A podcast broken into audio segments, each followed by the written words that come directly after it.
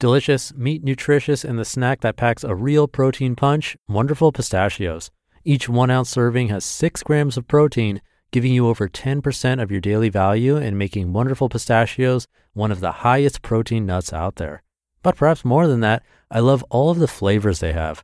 Their sea salt and vinegar ones are my favorite when I'm craving that flavor, but still want to keep it healthy. But that's just the tip of the iceberg. Wonderful pistachios come in a variety of flavors like chili roasted, honey roasted, smoky barbecue, and jalapeno lime, to name a few. Perfect for enjoying with family or friends and taking them with you on the go. Whether you're a pistachio purist who loves cracking open every nut, or you prefer the convenience of no shells pistachios, Wonderful Pistachios has got you covered. Grab Wonderful Pistachios and elevate your snacking game today. So fill up with a healthy snack when hunger strikes. Visit wonderfulpistachios.com to learn more. That's wonderfulpistachios.com. This is Optimal Living Daily, episode 2317 When Starting is the Hardest Thing. Eight Tips for Getting Unstuck by Emma Scheib of SimpleSlowLovely.com. And I'm Justin Malik. And I'm going to jump right into today's post as we optimize your life. When starting is the hardest thing. Eight tips for getting unstuck by Emma Scheib of SimpleSlowLovely.com. Last week, I signed up to participate in a three month decluttering course. Although I've done plenty of decluttering in the past few years, I've not had a decent goal for about a year. The truth is, it's so easy to put it off. And this is true for any project or goal you want in life. The doing is not always the hard part. It's the starting that can get you stuck. Every single essay or assignment I wrote in my 10 years at university began the same way. Ah, why do I have to do this? Or, it's too hard, I'll start tomorrow. The starting bit, the getting off the blocks, was always the hardest part. But once I started and the flow began, it didn't seem like a chore anymore. It was also like this when I knew I needed to make exercise a habit over a decade ago. I knew I needed something that I would enjoy and stick to. I decided to give running a go, but starting was the hard part. I'm sure I put off starting for several months before finally tying up my laces. And even after 14 years of consistent running, it's still the starting, the heading out the door, that's the hardest bit. But once I'm out, sunshine or rain, I enter the flow and wonder why it took me so long to start in the first place. Why we get stuck. We struggle with starting due to many things, but the biggest by far is fear. Fear of failing at whatever it is we desire to do keeps us stuck at the starting line. And sometimes this fear has already driven us to make a prediction that we will fail, so why bother starting? The problem is, if we consistently live our lives stuck at the starting blocks, we won't achieve anything. We won't make the changes we need to, and we won't grow. Sure, starting can be uncomfortable. We have to go head to head with the fears that keep us stuck, and that's scary. But once we start and gain a little momentum or get in the flow, we're usually pleasantly surprised at the results. You might be at the starting line of a new healthy eating regime, or perhaps like me, you are needing to embark on a big decluttering mission. Whatever it is, you just have to push off and go. Eight tips if you're stuck at the starting line. Number one, figure out why you are stuck. The first thing you need to do is to figure out why you are stuck. What's keeping you from taking your first step? Is it fear or something else? And yes, sometimes it can be just pure laziness. Knowing why you are stuck is a tangible step to becoming unstuck. Number two, figure out why you want to do XYZ. Understanding your why for anything you do is important. Why do you want to start eating better? Is it to lower your cholesterol or fit back into those skinny jeans hiding in the back of your closet? Identifying your why might help you decide if you even need to be at the starting line. Number three, visualize your life with XYZ done.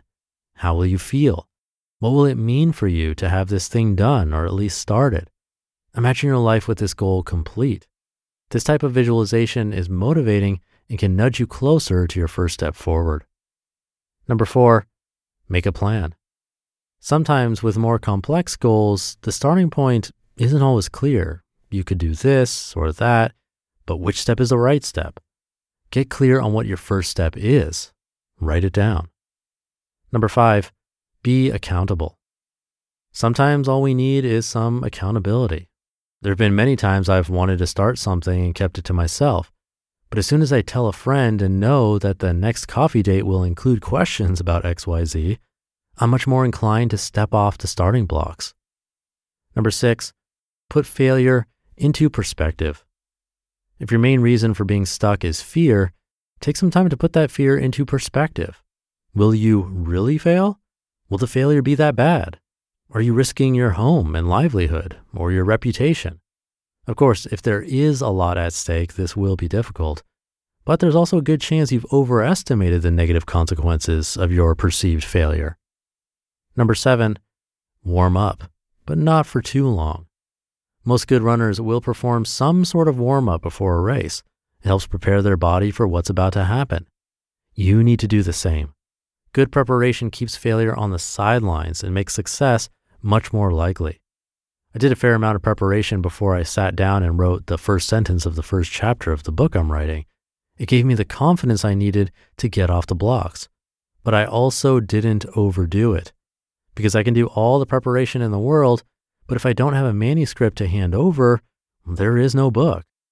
Don't use preparation as a procrastination tool. And number eight, go. Yes, you're here. You have to do the thing you want to do. No more waiting. Remember, there will never be the perfect time to take your first step, so just do it. Apply for that job, sign up for the fitness class, tell someone about the bad habit you want to ditch.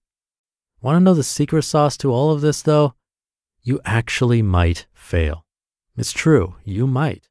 But even if you fail, you will have learned something, which means you'll have grown. You'll have some knowledge about yourself that you didn't have before. And this makes the failure a non failure.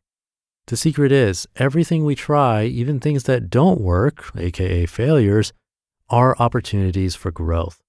And with this mindset, you'll never fail.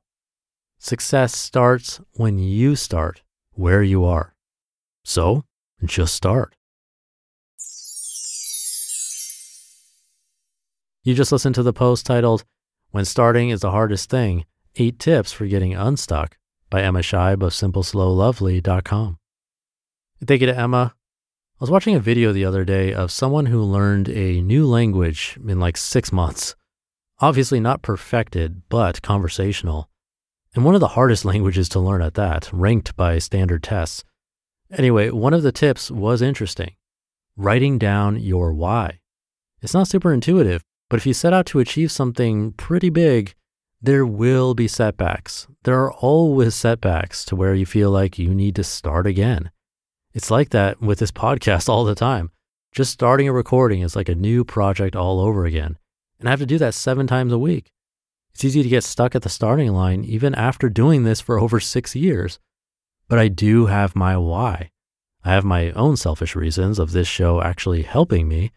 I get emails every once in a while from you telling me how it's helped. Even a phone call one time sent into Optimal Health Daily. Knowing that it's helping someone is another why. This becoming my career is another why. It's what supports me. There are lots of reasons, and they're all very important, and how I'm able to move past the starting line every time I need to record and then edit and read and everything else.